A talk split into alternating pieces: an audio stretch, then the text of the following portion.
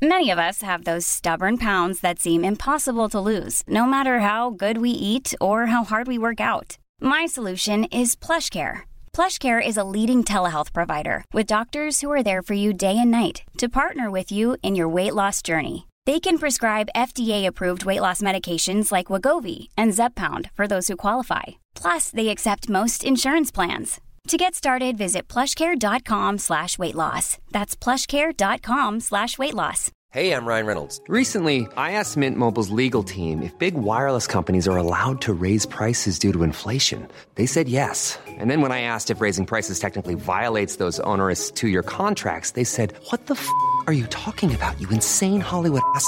So to recap, we're cutting the price of Mint Unlimited from $30 a month to just $15 a month. Give it a try at mintmobile.com slash switch. $45 upfront for three months plus taxes and fees. Promo rate for new customers for limited time. Unlimited more than 40 gigabytes per month. Slows. Full terms at mintmobile.com.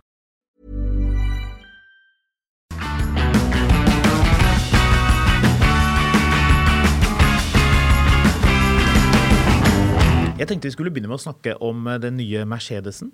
Hva? En ny Mercedes, sier du? Enda en ny Mercedes. Å ja da.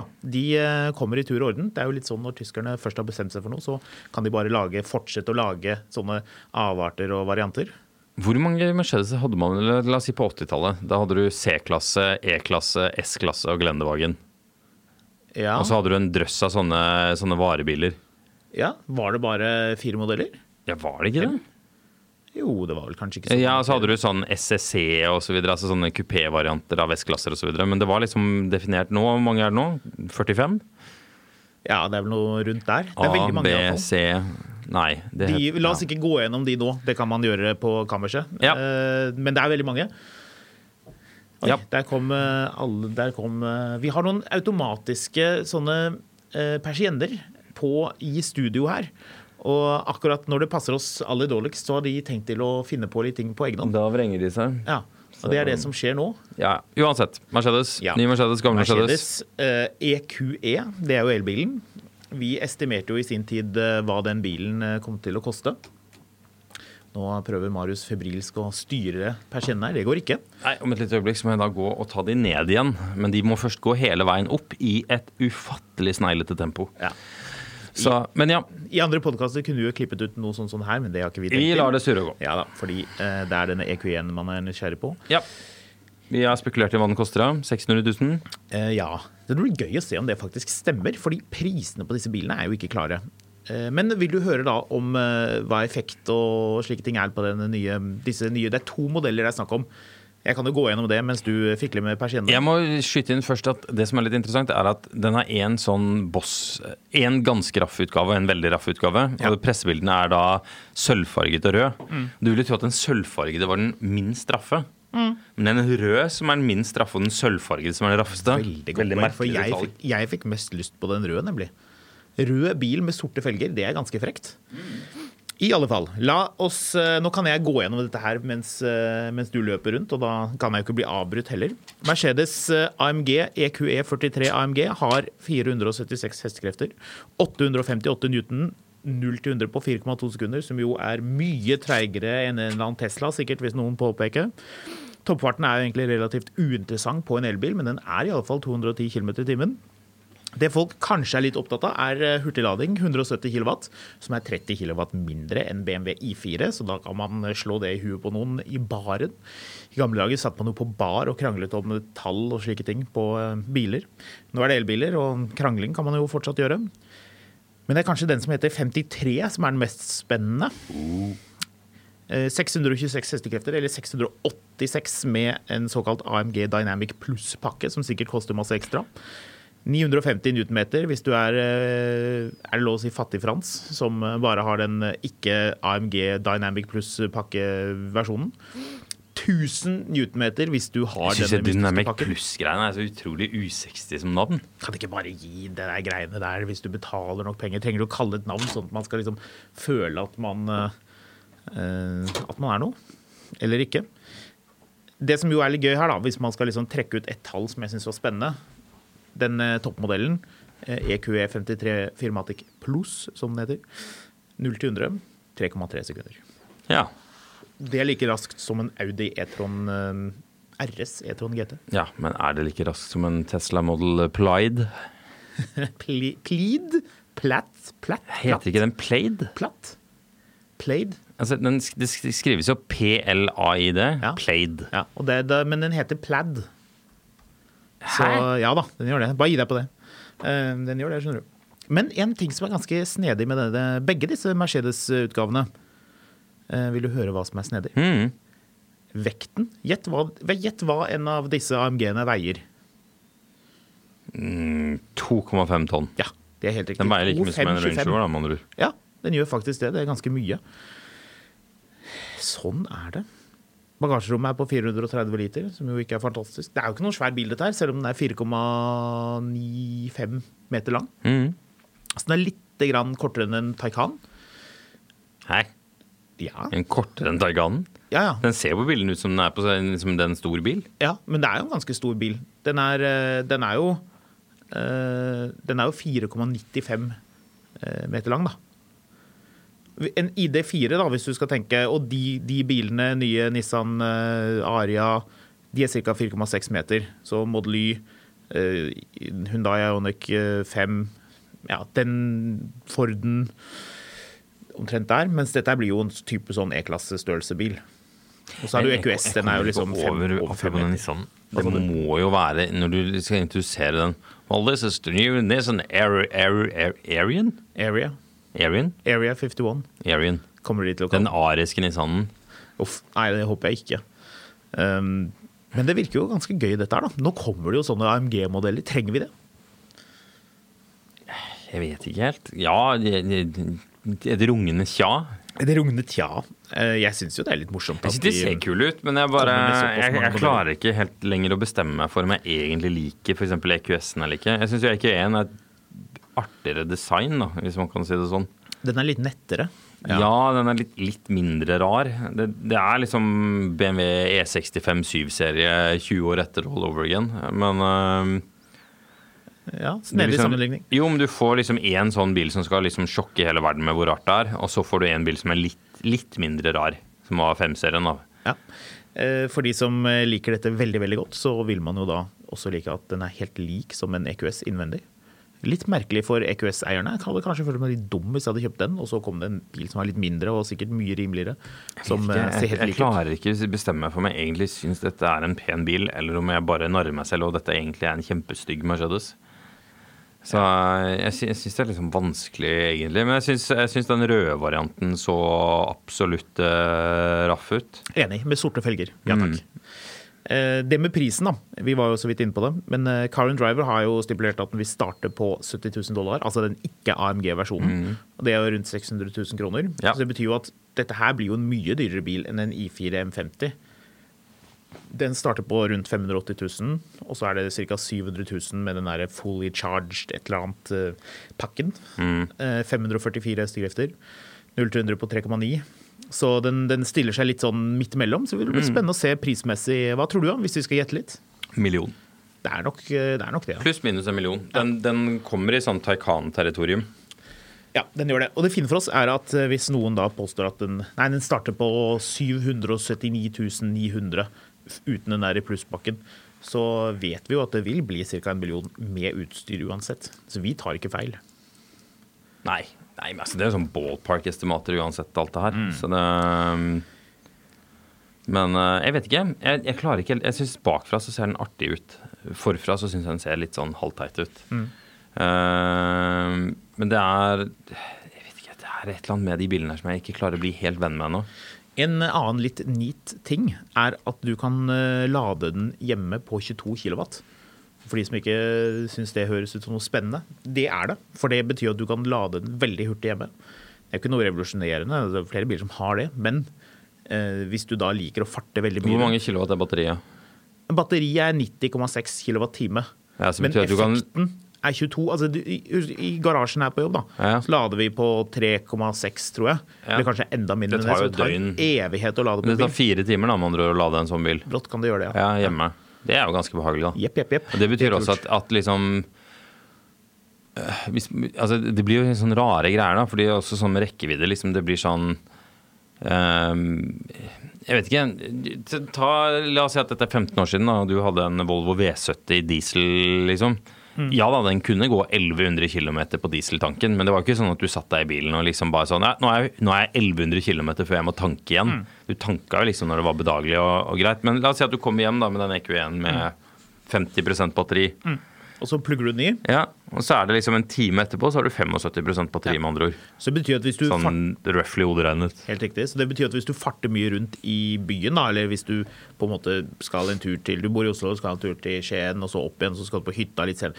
Alle de tingene der, det blir jo eliminert. Altså, Så jeg tror godt inn i fremtiden så vil man jo le litt av at vi hadde veldig kraftig lader. Altså at, uh, at ombordladeren, som det heter, at, at bilen kan ta imot veldig mye strøm fra et eh, strømsystem hjemme, er litt sånn latterlig. Det blir litt som å si at man, å, man må ha diger drivstofftank hjemme.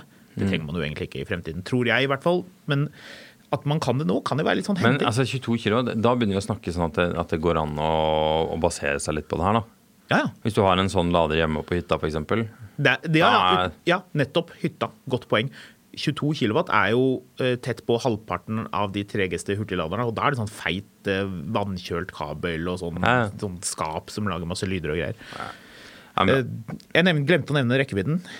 I beste fall eh, 53 mil. Mm. I verste fall eh, 444 km. ja. Så slett ikke verst. Ikke Slett- revolusjonerende, men Slett ikke verst. Eh, før vi ruller videre, minner på at hvis du har ramlet over denne podkasten via en eh, link på internett og eh, har lyst til å høre mer av dette, så søk deg inn på Spotify, Apple eller hvor du hører på podkaster, og trykk 'følg'. Det gjør at eh, det gjør livet lettere både for oss og mer bilfylt for deg. det er helt riktig. Jeg har jo tidligere nevnt hva straffen er hvis man ikke følger. Ja, vil du gjenta denne straffen? Jeg kan gjenta det veldig kjapt. Det er at jeg får rekvirert en ja, Toyota Yaris gullfarget 99-modell. 2000 kanskje. Kanskje en sånn 2001, eh, den der Du verso-versjonen er snakker sånn sånn sølv... Nei, sånn, eh, sånn, sånn snedig eh, ja, gullsølvblanding. Sånn sennepsaktig. Ja, ja. Jo, den nå. Eh, Jeg sender den ut i venstrefeltet når du skal kjøre fort til Hafjell med E-tronen din eller noe annet. Ja. Den ligger der og hindrer deg i å kjøre forbi. Det er straffen, så tenk på det neste gang det ligger en treg bil foran. Abonner på Mil etter bil, en podkast om bil.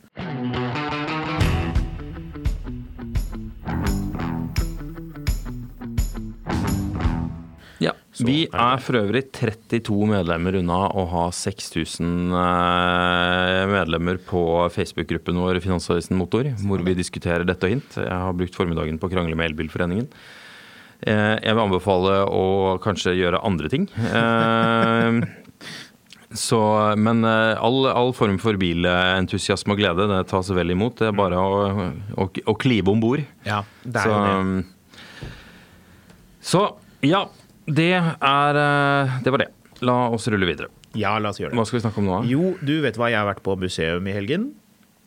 Ok, Det har jeg. Ja, det har du vel. Det har jeg. Det var faktisk ganske gøy. Eh, Jeg kikket på denne kongebilsamlingen.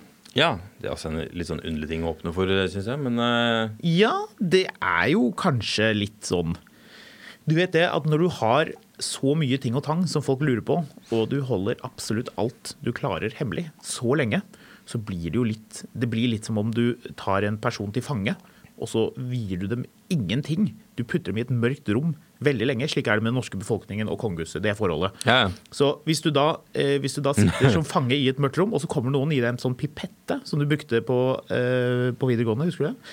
I eh, kjemirommet. Og så, får, og så sier du, vet du hva, rekk frem tungen, så skal du få én dråpe vann av oss nå. ja. Ja, Det er den kongebilsamlingen. ja. Eh, Det er et bitte lite utvalg, men faktisk et litt artig utvalg av biler som kongehuset eier. Det var vel egentlig eh, Det var eh, kong Haakons eh, sorte BMW 320 330 IX som sto på gulvet der. Det er din favorittkongebil, er det? Ja, ja, den er jo helt nydelig. Jeg husker jeg så den når vi var på sånn skirenn for, eh, for 20 år siden. Da det var kong Haakon og så forsvant han med en sånn PST-følgebil etterpå. Ja. Så eh, apropos det med kongen før du doserer videre. Jeg, jeg hadde jo besøk av eller Fattern har vært i utlandet og spilt golf, og så har moderen vært eh, på besøk. Og hun ble 79 i går, for hun har bursdag samme dag som kongen. Oi. Så vi eh, feiret dagen med dette hint før vi roet ned og satt hjemme og så på eh, kong Haralds 85-årsdag. Kanskje den mest middelmådige produksjonen NRK har bydd på på en stund. Okay. Ja, det, det var mye sånn adhoc-greier. Det er sånn eh, Jon Gelius, eh, jeg, jeg, har ikke så lyst til å dra fra hjemmekontoret mitt jeg, på Sørlandet, så jeg kan ikke jeg lage noe sånn der kongegreier her nede fra? Og så var han liksom på Arendal gamle rådhus og snakket om, med kokken om at kongen har vært der en gang og sånn. Det, altså det var det, det, det var så hakk over eh, liksom Kong Harald fløy over Tynset eh, over den dekninga. Altså det, det er noe av det mest labre av NRK-produksjoner jeg har sett. Det var liksom ingenting.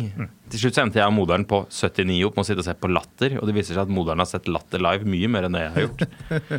Så, men ja, kongen, kongens biler. Jeg lurer på, apropos det der NRK-sendingen, tror du at de selv sitter og ser på det? At det blir litt som å bla når du, du vet, Hvis du kjeder deg virkelig på flyet og du har ingenting å gjøre, og så begynner du å bla og kikke på gamle bilder som du har liggende, så litt som sånn Du, jeg skal love deg at kong Harald han sitter ikke og ser på det der. Han sitter med laptopen sin på Finn og ser på båter og røyker. Tror båter, ja, Han er jo interessert i båter. Han er seilegal. Så han sitter liksom og lurer på hvor, hva slags båt Hvis, hvis, han, hvis han skulle hatt en litt større seilbåt, og liksom sånn øh, Han liksom tar og, og spare litt av, av februarapanasjen. Hvor stor båt kan han få? Det er, eh, det er interessant. Hvis noen skulle skrevet en eh, Wikipedia-artikkel om meg, eh, så ville de kunne skrive at jeg har båtplass ikke ved siden av kongen, det er jo en KLM-sketsj, men i nærheten av kongen.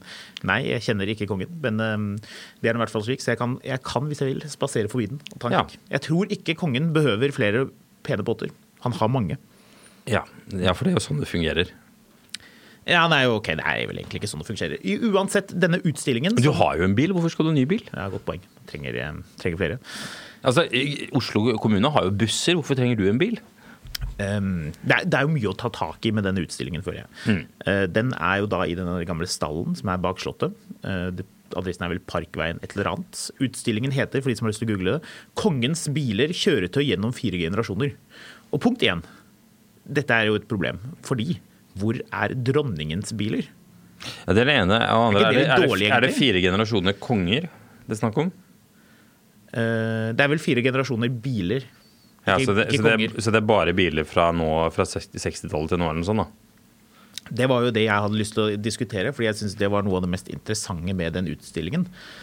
Fordi du møtes jo da, hvis, vi skal være, hvis du har tenkt å se den utstillingen og du føler at dette blir eh, Hva er det heter når man får, er i ferd med å avsløre et plott eller et eller annet eh, i en eh, film eller serie? Hva er det det heter? Eh, Spoiler alert. Spoiler alert. Hvis du har tenkt til å gå på den utstillingen og du eh, ikke vil bli av, du vil ikke få avslørt noen ting, så må du lukke en ørene litt nå. For jeg har tenkt å avsløre at den første bilen du ser når du kommer inn, er en såkalt eh, Minerva fra 1913. Ja, ja. 1913, ja, helt riktig. Det er, det er litt sånn bestemor-dukkbil. Det, er- det, er- det er på en måte de tenkte hm, eh, vi kobler av hesten, vi kobler på en sånn tøffete motor, og så er vi Og så sitter du oppå der sånn veldig rett i ryggen med en sånn sinnssykt lang brems. Ja, helt riktig. Det er alle de tingene der. Eh, Men bilen etter er en eh, Er det ikke en Jeg lurer på om det er en Packard fra 1942. Det er en Packard, ser jeg nå her.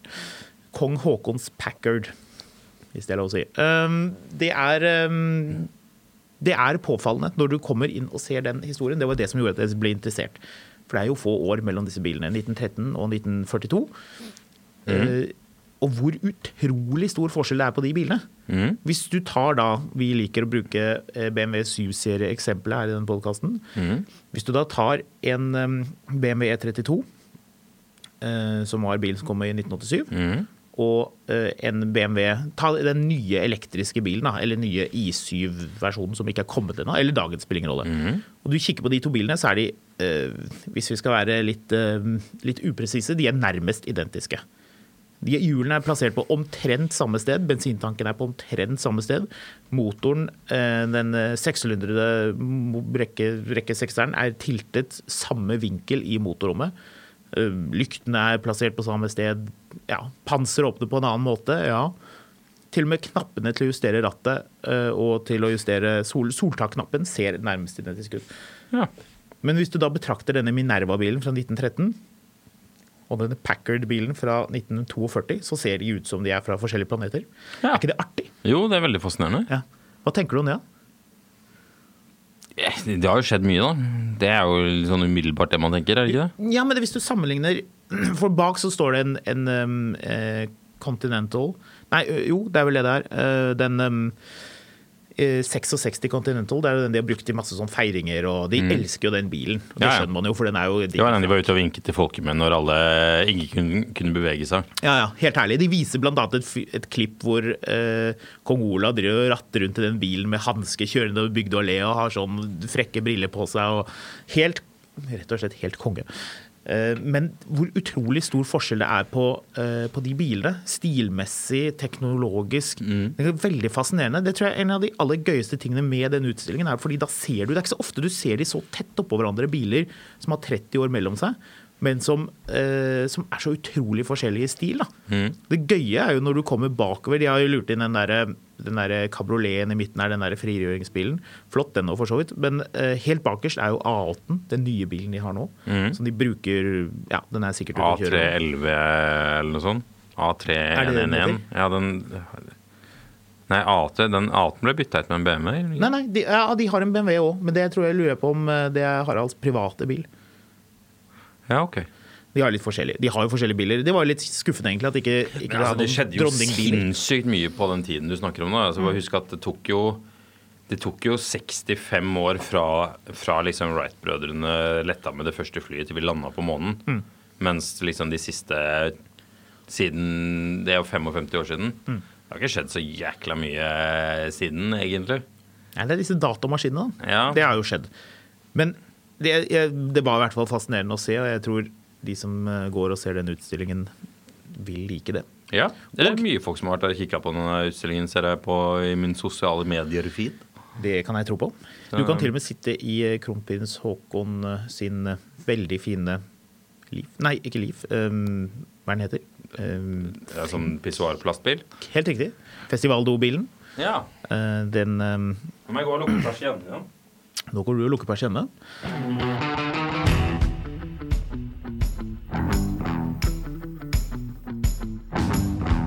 Denne Minerva-bilen, da.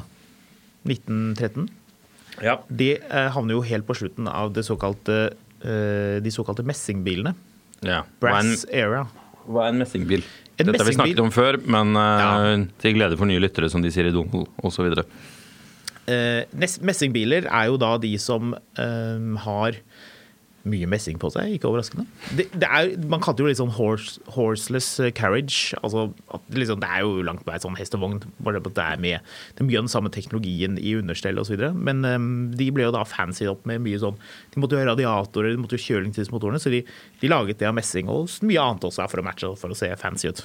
Um, typisk uh, ikke sånn biler med starter. Caddy- Sykt verdifulle. Det er akkurat det. Det var det jeg tenkte vi kanskje skulle touche litt innpå. Jeg syns det er morsomt å diskutere. Det, med, det var jo noe vi begynte med denne podkasten vår. var jo det med hvilke biler er som er verdifulle, hvilke er som begynner å liksom, ja, skal stige verdi i de tingene der. Og da snakket vi litt om det med at sånne eh, messingbiler eh, kommer til å synke i verdi, rett og slett fordi at eierne er jo De som husker bilene på veien, er jo egentlig Veldig mange generelt biler fra før andre verdenskrig er vel eh, relativt sånn passelig uinteressante for mange. Ja, men det gøye er da eh, Man sier at liksom brass era, altså sånn messingbiltiden, sluttet i 1915. Mm. Cadillac fant opp den elektriske starteren i 1912. Så denne Minervaen har vel antageligvis elektrisk starter, tenkte jeg, før de jo sveivet i gang bilene. Eh, og det er jo litt sånn Ja, da hadde du sjåfør, og det gjorde ikke det så veldig mye, egentlig. Men, men det er svære biler, de er komplisert å kjøre. Så det var jo mange som fant ut at nei, det gidder vi ikke. Men så begynte jeg å sjekke litt i dette her. da. Vi må jo finne ut hva som er fasit, og hva er liksom som, som er riktig og galt. Og øh, det er egentlig slik at verdien på disse bilene holder seg sånn helt passelig greit. Ja. For de er så enormt gamle. Det er så, det er så få av de. De er så gamle. Ja, Det her minner meg litt om den der, eh, for øvrig, når vi snakket om det, den, eh, når vi hadde den Jaguar-episoden. Ja. Eh, han, eh, han fyren som hadde vært lærling på den ene Den ene fabrikken, hvis Ja. du husker det. Ja. Og som Så liksom Han hadde Han hadde liksom En av de første jobbene hans Fordi de, de hadde den der fabrikken i England jeg husker, Du må høre den dobbeltepisoden om Jaguar igjen eh, hvis du skal få helt fasit på det her. Men da hadde du altså en eh, Hvordan var det her? Du hadde en sånn fyr som Han fikk jobb i et sånn her firma. Med, og det, Jobben hans var egentlig bare å spore opp masse deler. Fordi de hadde en sånn brit, nei, russisk aristokrat Ja. som hadde kjøpt en eller annen sånn kjempekomplisert bil fra den jeg tror jeg var fra den der Mm. Og så hadde han bare forsvunnet. Ja. Så alle antok at han var dau i en eller annen sånn uh, luftballongulykke eller et eller annet sånt. Ja. og så plutselig bare møtte han opp og sendte telegram om nei, nei, han var tilbake. Så han ville gjerne hente bilen sin om tre uker. Og den bilen hadde jo bare stått bakerst i et lager til de ble så lei av den at de gravde den ned av en eller annen grunn. Sånn ut av syne, ut av sinn. Så da måtte de bare bygge hele bilen opp i rekordfart igjen. Virker så mye arbeid å grave ned den eh, bilen. Ja. Det var mye lettere å bare kjøre den ut på isen. mye lettere. Så- Eller selge den på auksjon, som jo folk gjør med disse messingbilene i dag. Ja. Eh, Men eh, det, det påstås da at man, det er få som kjøper disse bilene for å spekulere. Eh, Man kan jo spekulere mye i bil, kjøp og salg, mm. men messingbilene messingbilen er for folk som er interessert. Så men verdiene holder seg helt ok. Jeg skulle liksom tro at interessen for det forsvant litt, men da tydeligvis ikke. Den Ja, er der, og, den, og det gjør meg litt glad også, egentlig. Når jeg ser den den. Minerva-bilen som jeg er usikker på om du eller jeg hadde klart å kjøre. Det er litt sånn kompliserte biler. Ja, jeg, sitter og tenker liksom litt at når du tenker tilbake Folk drev og kjørte de her på grusveier, og så satt du sånn kjempehøyt oppe på noe som du ikke helt visste hvordan du skulle bremse, men du skulle bremse det med en enhåndsbevegelse, liksom. Altså, Det er jo rart at ikke flere strøyk med, men det, det hvis du Hvordan var det der? Det var jo strøket med masse folk på 20-tallet i Oslo, ifølge den der bilkritiske boken også. Så, Ja, ja. Så ja, ja. Nei, vi får tøffe videre, tror jeg. Du, la oss gjøre det. Eh, De som har hoppet inn i denne podkasten nå de siste ukene eller månedene, har jo fått med seg at eh, Marius eh, skrur litt bil. Det Ja. er jo en av dine ting. En ting som irriterer meg i mine favorittpodkaster om bil, er det der med hva kjører de som driver og prater om dette? Hva er det egentlig de har selv? Altfor mye Og- rart. Ja, men det er sånn, man glemmer det litt fra tid til annen. Eller de som snakker om det, glemmer litt. Så jeg tenkte vi skulle bare ta en, bare en liten gjennomgang. Jeg har for tiden en BMW 525, ikke en 520. Så den oppgraderte motoren, som betyr at eh, hadde dette vært 2000-tallet, så hadde jeg vært velstående og ekstra vellykket. Ja. Eh, men eh, det er få biler i min garasje, så det er egentlig ikke så veldig mye mer å si om det akkurat nå. Jeg har En haug rundt i mine disponerte garasjer. det er akkurat det. Så eh, du har jo eh, Porscher og Jaguarer og BMW-er og mye rart. Men det er denne Range Roveren. Eller du har jo to Range Rovere, Marius. Dette, har to Rovere. Og jeg hører, på, jeg hører folk som faktisk kommer til meg bare sånn «Nei, Du, er- du han der fra du er ja, du hører det podkast, du? Gjør du ikke det? Da?» Jo, jo, sier jeg. Ja, ja det er gøy med den der Range Roveren. Får han orden på Range Roveren? Er det lurer folk. Jeg vil knaller. Ja, Eh, og da lurer jo vi på Får du orden på Range Ja, eh, det har jo vært et litt sånn uh, ny sånn saga nå i det siste. Jeg, I går så satt jeg og så på Henry, nei, Harry Metcalf som er ute og tester en sånn Kingsley Range Rover Classic. Som er liksom nøtt and bolt bygd opp fra bunnen av. Det, det slo det meg at det er jo min L322 Range Rover han egentlig snakker om her nå. For nå begynner jeg snart å ha byttet ut alt. Ehm, men i det siste så hadde jeg, jeg la om til nye vinterdekk fordi de gamle vinterdekkene var Bakhjulene var blitt harde, men ikke forhjulene. Eh, sånn at hver gang du kjørte på, på glatta, så, så liksom drev den og logret med, med bakenden, som var litt sånn merkelig. Så hei på nye dekk, kjørte hjem. En god dag, veldig god du, Plutselig så husker man hvor bra, altså hvor comfy de bilene kjører. Dette er jo en 2002 L322 Range Rover eh, med en BMW 4,4 V8-er. Er det ikke noe litt rart ved at du og jeg har helt forskjellige biler, men den samme motoren har vært i begge? Altså i modellserien. Ja, ja. Eh, men Den samme BMW V8-eren. det, det er ganske mye BMW-deler i den bilen. Det er ganske mye. Er, er, Gasspedalen er den samme på din og min bil, faktisk. ja, ja. Det, det er flere likheter enn det, gitt. En Eh, fordi- rar liten detalj, bare for å lure inn. Ja. Eh, Girspaken på eh, Range Roveren, som da var utviklet av BMW, er ikke en BMW-del, men den du fikk på Hartke-tunede BMW-er, som jo har en ganske sånn tett forbinding til BMW. Ja. Jeg lurer på, var det kom den først til Hartke, som er da denne BMW-tuneren. eh, Og så ble det tatt med over i Range Rover. Ja. fordi de så, å, den Ja. delen kan vi bruke. Ja. Eller var det Range Rover-delen først, og så bare sånn hm, vi putter det. Ok. Hvem vet? Nei, altså Men en så kjø- Jeg kjører hjem, nå, for jeg bytta jo Jeg bytta dempere foran for en uh, stund siden. Kjører hjemover med nye dekk, plutselig så sier det bare bong! Og den, det er den der forferdelige bongen som du vet at dette er ikke en, er ikke en bong for at uh, Glemt setebelte eller Nei, eh, dette er bongen for at noe er galt. Og det er det jo, fordi i dashbordet mitt så er det plutselig fire røde lys, og det står HDC, altså uh, hva er det det står? Hill Descent Control inactive, og så Air Suspension inactive. Ja. Og så er det tre gule lys. Okay. ABS, bremser og DC eller antispinn. Ja. Og da Q feilsøking. Ja. Så jeg kjører hjem. Tenker at pokker. Men øh, øh, hvor, lenge, hvor lenge var Adam i det motoriserte paradis? Vel, ikke så veldig lenge. Så jeg kjører hjem, kobler til diagnoseapparatet mitt, og øh, det sier jo bare Det vil jo ikke la meg lese av en dritt av Får ikke lese av.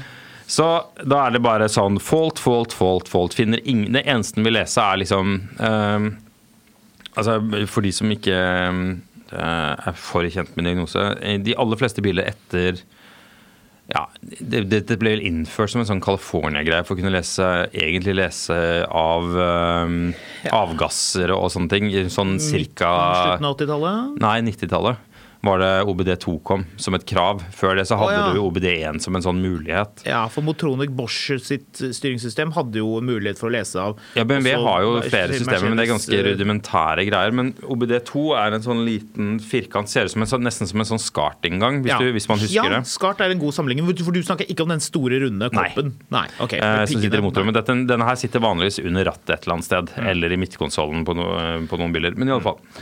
Og der, eh, Hvis du har en sånn generic code reader, som det heter, så kan du lese av liksom feilkoder knyttet egentlig rent til motoren. Mm. Eh, og hvis du har en som går på litt mer markedsspesifikt, så kan du lese alt sånn airbag eh, Luft eh, Eller sånn eh, luftdempere. Altså alt mulig sånn som går mer spesifikt på bilen din. da. Eh, på, her fikk jeg lese av ca. null. Så da setter jeg meg ned og klør meg noe sjukt i huet og begynner å lure på hva som har skjedd. Uh, og begynner å google, fordi det her har skjedd én gang før. Da var det en ene Xenon-paren som sa kaboom inni der, og på veien tok med seg Tok med seg heldigvis bare midlertidig også lysmodulen. Så når du bytta Men da var det holdt å bytte Xenon-para, så funka alt igjen. Men på tidlig Range Rover så er hele diagnosesystemet lagt opp som sånn Husker du sånn når du satt i, mm, i naturfagen, og så skulle du lære om strøm? Nå lærer jo ikke Jeg tror ikke man gjør dette lenger, fordi jeg tror ikke man lærer folk å Iallfall når jeg gikk på videregående, så lærte vi hvordan vi koblet stikkontakter og sånn. Jeg tror ikke du gjør det nå lenger. det men men i alle fall, da hadde du et batteri, og så har du en lyspære. Det var mellom storefri og, og første time etter det at du lærte det. Eh, eh, la oss si det sånn, Du har uttrykket 'livets skole'. Eh, jeg føler at Stinta ungdomsskole i Arendal tidvis var livets skole på 90-tallet. Den, ut som det. den, la oss si det sånn, Ungdomsskolen min brant to ganger i løpet av de tre årene jeg gikk der. Jeg gikk også på skole med en fyr som sniffet bensin. Okay. Og så klarte han å søle bensin på buksene sine. Men det gjorde ikke så mye. Altså fortsatte han å prøve å sniffe litt bensin, men så var det et eller annet som skjedde som gjorde at han måtte sjekke det, om det var mer bensin i. Hvordan gjorde han dette? Det gjorde han med en lighter. Hva skjedde så? Han tente fyr på buksene sine. Så velkommen til Arendal. Men uansett. Du har et batteri, og så har du en ledning og så en lyspære. Og en ledning og en lyspære, en ledning, altså seriekobling. Ja. Og hvis, den ene lyspæren, hvis du tar ut den ene lyspæren, så blir det som på juletreet. Da lyser ingenting. Sånn funker også eh, ECU-ene, eller altså hjernene i en Range Rover. Hvis én sperrer, så er alt dødt. Upraktisk. Ja, eh, Så da begynte jeg å google rundt som en gærning, og fant ut at dette var typisk noe som styrevinkelsensoren sto for. Ok. Styrevinkelsensoren det er en sånn liten boks som typisk gjerne sitter eh, enten montert rett bak rattet, sånn at den er lett å komme til, eller i bunnen av rattstammen. Eh, liten boks med et sånn spinnende hjul i som forteller liksom bilens hjerne hvor hva som er vinkelen på rattet. Relativt sånn intuitivt. Kobler dette fra. I det øyeblikket jeg da har pilt fra hverandre hele dashbordet under, eh, over pedalene, så kobler jeg den fra. Da funker alt igjen. Da sier han at styresensoren er dau, og så ramser han opp litt andre feil, ABS-feil og litt sånne ting Den, den legger på litt. Ja. Den har litt mer Så til jeg tenker ok, greit, da er det styrevinkelsensoren. Eh, jeg har jo da også i- samtidig begynt å demontere speedometeret i bilen. Fordi eh, dette LCD-displayet under, som skal liksom vise hvor mange kilometer det er på tanken og temperaturen ute og sånn, det viser bare babbel. Det går filleveien, som du gjerne gjør på- Pikslene der er borte. På BMW-er også, faktisk. Ja, dette er jo et BMW-display. Altså, la oss si sånn, Dette er såpass BMW-display at det står innprentet, altså det står trykket BMW-logo på speedometeret på baksiden. Men eh, jeg lurer, hvorfor gjør du det samtidig som alle de andre feilene er tilkommet? Er ikke Eh, det litt rart? Ja, det var, det var mer sånn at jeg tenkte at når jeg først har Når, fordi, når ting er i uorden, så la oss uh... ja, men, Nei, men tanken var at når jeg først har alt i deler her, så kan jeg like gjerne reparere en annen ting jeg har latt utsatt å gjøre et Ah, halvt år. da kunne du ta vi, ut vi, kommer til, vi kommer tilbake til det Sorry. LCD-displayet her, skjønner du. Men iallfall, jeg kobler fra alt sammen. Eh, og det å koble fra sånn, eh, en styrevinkelsensor på den bilen her er noe dritt. Fordi Mhm. en ting er at rattet er tungt, men hele styrestammen er tung. Mm. Eh, og for å få løs styrevinkelsensoren, så må du da ta løs For det første må du skru fra hverandre så å si hele dashbordet under. Mm. Så må du legge deg under, og så må du liksom dra styrestammen ut av system. Mhm. Så må du nappe løs den her jæklade sensoren. Ut med den, inn med den nye. Og da begynner problemet, fordi da skal du få liksom den derre mangekransede stammen inn i på akkurat samme sted som den var, mens du ligger på ryggen. Og keep in mind, du ligger ikke bare på ryggen, du ligger på ryggen inn ved pedalene. Sånn at du, liksom, du, du står med beina og ligger med ryggen. Og har én arm inn fra siden ved døra og én inn arm under. Og den stammen må vel veie sånn 15 kilo eller noe sånt. Og det her skal du bare få på plass. Ja. Fint på plass. Eh, fikk en kompis til å stikke innom eh, som hadde diagnoseutstyr. Han koder sensoren. Quiz løste det problemet. Du kan få alternativer. Alternativ én er ja, alternativ to er nei.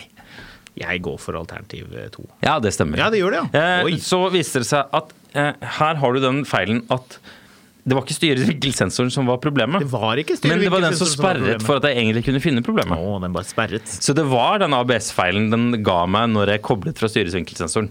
Så når jeg da tok av høyre forhjul foran, så ser jeg jo at styre, ja, den ABS-sensoren har, uh, har blitt montert på feil side av demperen når demperen ble byttet. Mm. Har gnisset mot de nye vinterdekkene og røket tvert av. Bra. Bytter den. Løser det problemet? Eh, det var vel sist jeg snakket med deg om dette Nei, her. det gjorde de ikke. De det gjorde ikke det, nei. nei. nei, så nå har jeg en, Eller det- løste problemet i den form at jeg har ikke noen feilmeldinger i dashbordet lenger. Oh. Men eh, den sensoren mener at eh, det hjulet triller dobbelt så fort som de tre andre hjulene.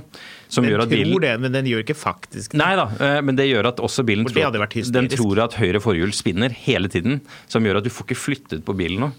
Fordi den grrr, grrr, grrr, hele tiden når du prøver å flytte på den.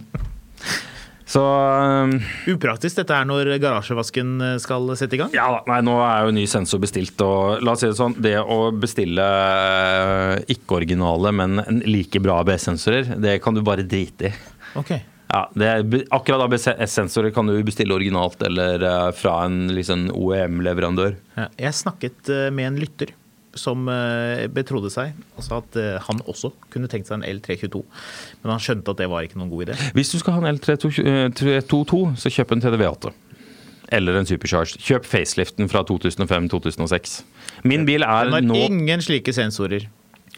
Nei, de, men de er generelt uh, hakket bedre skrudd sammen. Jeg er veldig glad i bilen min, og den er nå på vei til å bli et smykke. Men det har kostet, kostet noen hundre timer nå å komme dit. Men dette instrumentpanelet fikk du reparert. Der er jo greia er at må da, da må man ta ut instrumentpanelet, og så må man pille løs liksom, displayet foran, baksiden, alt sammen. Jeg pilte fra hverandre alt sammen. Dette, eh, dette ligger jo på Instagrammen min, Skamlund. Eh, hvis man går på storyene mine, så ser man Jeg skal legge ut fra Jeg har tatt masse bilder fra når jeg byttet dette styrevinkelsensorene. Fordi annet den ABS, gamle ABS-sensoren satt den så løst at jeg bare kunne nappe den ut, eller måtte jeg bore den ut med en drill. Det ble det boring. Det ble en drill, gitt. Men i alle fall. Da, du, da, under all denne pillingen så kunne du iallfall sitte komfortabelt. Ja, med speedometeret? Ja. Ja. det gjorde jeg på stuebordet hjemme. Nettopp. Eh, men i alle fall, da har du pilt alt fra hverandre, satt det sammen. Men så har jeg da tatt en liten lite litt, at Det er sånn LCD-stripe som du skal legge trykk på. Ja. Og det er litt for lite trykk, så når det er koblet til alt, så var det, funket ikke displayet. Nei. Så da gikk jeg inn igjen. Da hadde jeg brukt, altså jeg fikla så sinnssykt for å få det fra hverandre første gangen. Andre gangen litt sånn eplekjekk. Flipper av ting. Oi. Og idet jeg gjør det, så river jeg også ut speedometerne, eller turtellernålen. Det trenger du et spesialverktøy for å gjøre vanligvis. eh, og det er det en grunn til, fordi det er som en sånn eh, sveitsisk klokke med masse sånne fjærer i. Så plutselig så hadde jeg den nålen i hånda, og en sånn ja, skal vi si 20 meter sånn kobbernå eh, spring. Så eh, Rett og slett litt Donald-aktig der, ja, altså. det ble mye, mye fomling. Men eh, LCD-displayet mitt er iallfall mint condition nå. Nå ser jeg akkurat hvor mange kilometer jeg har igjen på tanken. Jeg husker den dagen du kjøpte den bilen andre gang. Mm. For eh, kjære lytter, dette er ikke første gang Marius eier den bilen. Nei. Og du lurer på, du stiller kontrollspørsmålet, var det mye tull med den bilen første gang Marius eide den? Ja, det Ja. var veldig mye tull da også. Ja. Men jeg husker godt da du hentet denne bilen andre gang. Mm. Uh, og da tenkte jeg hm, dette skal bli interessant. Det blir spennende å se om denne mandagsbilen er blitt til en tirsdag eller onsdag, men det er den jo da altså egentlig ikke. Ja, nå er det ikke så mye igjen. Altså, det her er jo mer jeg som fomler enn noe annet. Altså, En ting er den ABS-sensoren, men, men displayet det, tre, det er ikke noe jeg måtte fungert, men jeg var bare keen på å få det i orden. Men Har eh, du regnet på hva det ville kostet alt det du har gjort med bilen, andre gang, ikke første gang du eide den for ti år siden, men andre gang, eh, hvis du skulle gjort alt sammen på verksted? ja, jeg, jeg tror vi snakker et par hundre tusen. Ja. ja så det, det, lønner seg å kunne gjøre ting sjøl. Det rimer jo med historiene man hører om at folk Så den, den skylder meg bare 75 000 nå. Ja, nettopp. Så det, dette, har vært ganske idiotisk. Eh, men Men gøy. Ja da. Så for øvrig, eh, vi må runde av denne episoden. her. Det kommer en episode til i morgen også. Eh, vi begynner å trappe opp nå når pandemien er over. Så har vi jo sagt eh, skal vi gjøre som vi har lovet, og det er å ha, prøve å ha en gjest hver uke. Ja. I torsdagsepisoden. Men de ukene hvor det ikke lar seg gjøre Denne uken skulle vi f.eks. ha en gjest. Han kommer tilbake senere. Eh, men da spiller vi inn to episoder, sånn at det uansett er to episoder om bilfjas og eh, liggende og venter på deg i Spotify, Apple eller der du lytter på ting. Det er noen som jogger mens de lytter til den. Ja, det er hyggelig. Det er andre som Da får du sover. jogget mye. Ja, det er Men- som sover. Jeg har hørt. Eh, helt for avslutt, jeg Fatteren er jo i utlandet og spiller eh, golf. Og da bestemte jeg meg for at det kunne være hyggelig. De skal til Alpene snart. tenkte jeg, ja ja, men Da tar jeg den, han har en Jaguar XC med lyst interiør. tenkte jeg, Da tar jeg og vasker den innvendig. Tok og rensa skinnsetene skikkelig. Det ble ganske bra. Igjen, sjekk ut Instagram-storyen min på Skamlund. Men, eh, Skamløs reklame for Skamlund her, Jepp. altså. eh, men i alle fall da tok jeg og renset interiøret, og så tok jeg og, og skrubbet eh, mattene, stoffmattene i bilen med en sånn, sånn børste du monterer på drillen. Det funka dritbra. Så la Mm. Jeg ut det her. jeg må bare spørre. Jeg lurer på, er det ikke, Hvis du har en veldig bra drill, hvis du har toppmodellen, den beste drillen, Ja. som jeg naturligvis har Ja. eh, Det er jo flere skoler man kan Mm. sortere under, enten Blå Bosch eller Makita eller andre gode merker også. Men Ja. um, uansett, vil ikke dette her da liksom, Bruker du ikke opp drillen prematurt? For å liksom la den bare rotere og rotere på den måten? Nei, Ikke? jeg tror ikke det. Ikke? Nei. Nei. En drill tåler det. Hvis den tåler å, å bore i betong, så tåler den å børste noen matter i. Altså. For jeg tenker, Er jeg litt gæren som tenker at jeg kan ha den veldig gode drillen som jeg koser meg med? og som er Jeg ville ikke brukt Og så liksom kjøpt en blå- annen dårlig, eh, eller brukt sånn finn.no-drill til Ja, men du bør, du bør ha en drill som har litt omf i seg også. Ja, så en sånn, sånn forkledd skrutrekker, det ville jeg ikke giddet å bruke til det her, altså. Jeg har jo slagbor, da. Ja, det blir litt funksjon. overkill igjen. Ja, gjør det det? Ja. Så tar du og, og børster ut alle fibrene, da? Men det der funka dritbra. Eh, Så men så fikk jeg masse sånn Hæ, gjør du det i dusjen? Og masse sånn der bråk. Det var det jo jeg som sa. Nei, det var mange andre også som var liksom sånn Hæ, gjør du det i dusjen? Jeg bare, ja, men hvorfor i all verden skulle jeg ikke gjøre det i dusjen? Jeg vasker jo bikkja i dusjen. Det er liksom, det er jo ikke noe stress, det her. Du vasker til og med deg selv i dusjen. Ja, ikke sant? Ja. Altså sånn, her er greia, altså, Hva syns samboeren din om det her? Så jeg, nei, jeg rydder opp etter meg sjøl, så det er ikke noe stress. Jeg tok og vaska dusjen etterpå når jeg var ferdig med alt sammen, og du kunne ikke sett spor av det. Og det aller meste av den skitten fra de mattene går jo i våtstøvsugeren. De går jo ikke i dusjen. Så um, altså liksom, det her er jo, det virker som en del menn ikke skjønner at hvis du rydder opp etter deg, så driter jo samboeren din, eh, hun eller han, i hva du driver med. Apropos dritt og piss. Jeg så en episode av Helt perfekt den siste eh, sesongen. Ja. Vi hadde jo Thomas Giertsen her på besøk, en morsom episode. Og da, I den episoden så snakker de om eh, det mot hisse i dusjen. ja. Da syns jeg faktisk det er langt bedre å vaske eh, pappas gulvmatter i dusjen. Jeg er helt enig. Du, vi må runde av. Uh, Ja, Ses i morgen, da. Vi ses i morgen, men før det så skal jeg minne om at hvis du er interessert i kunst, så har vi Kunstpraten. Hvis du liker å drikke vin, uh, så har vi ukens vintips, som også kan by på Eivind Hellstrøm som en av gjestene ganske snart. Eh, vi eh, har daglige oppdateringer om økonomi, økonominyhetene og morgenkaffen. Morgenkaffen er jo ideelt for deg som liker sånne smarte duppeditter. Og eh, ellers så er det jo også for deg som er en gründer i magen, sjekk ut Gründerpraten. Og med det så tror jeg vi sier eh, takk for i dag, og vi høres i morgen. Deilig. Det er. Morgen blir en bra dag. I morgen blir en bra dag. I dag blir vel også en bra dag. Spesielt hvem du er, nå. Mil etter mil er en Finansavisen-podkast etter idé av Marius Mørk Larsen og Håkon Sæbø. Produsent er Henning Strandvik.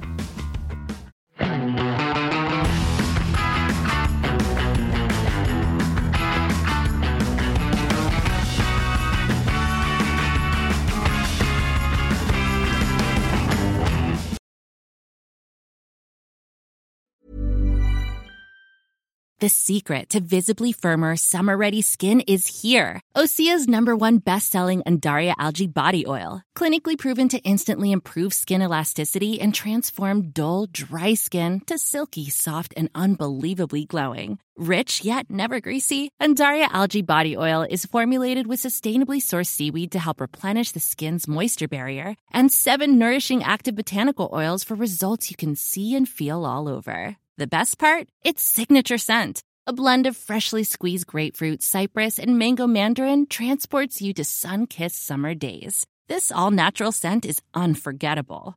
Everything Osea makes is clean, vegan, cruelty free, and climate neutral certified, so you never have to choose between your values and your best skin. Get healthy, glowing skin for summer with clean vegan skincare from Osea. Get 10% off your first order site wide with code GLOW at OseaMalibu.com. That's O S E A Malibu.com code GLOW. ACAST powers the world's best podcasts. Here's a show that we recommend. Hi, I'm Jesse Cruikshank. Jesse Cruikshank. I host the number one comedy podcast called Phone a Friend. Girl, let's phone a friend. Not only do I break down the biggest stories in pop culture with guests like Dan Levy and members of InSync, I do it with my own personal boy band singing jingles throughout because it's my show. It's your show, girl. New episodes of Phone a Friend Yeah. drop Thursdays wherever you get your podcasts. So work it, girl. Yeah, work it. Okay, that's enough. ACAST helps creators launch, grow, and monetize their podcasts everywhere. ACAST.com. Mil etter mil, en podkast om bil, er en podkast fra Finansavisen. Programledere er Håkon Sæbø og David Kordal Andersen. Produsent er Lars Brenden Skram. Og ansvarlig redaktør er Trygve Hegnar.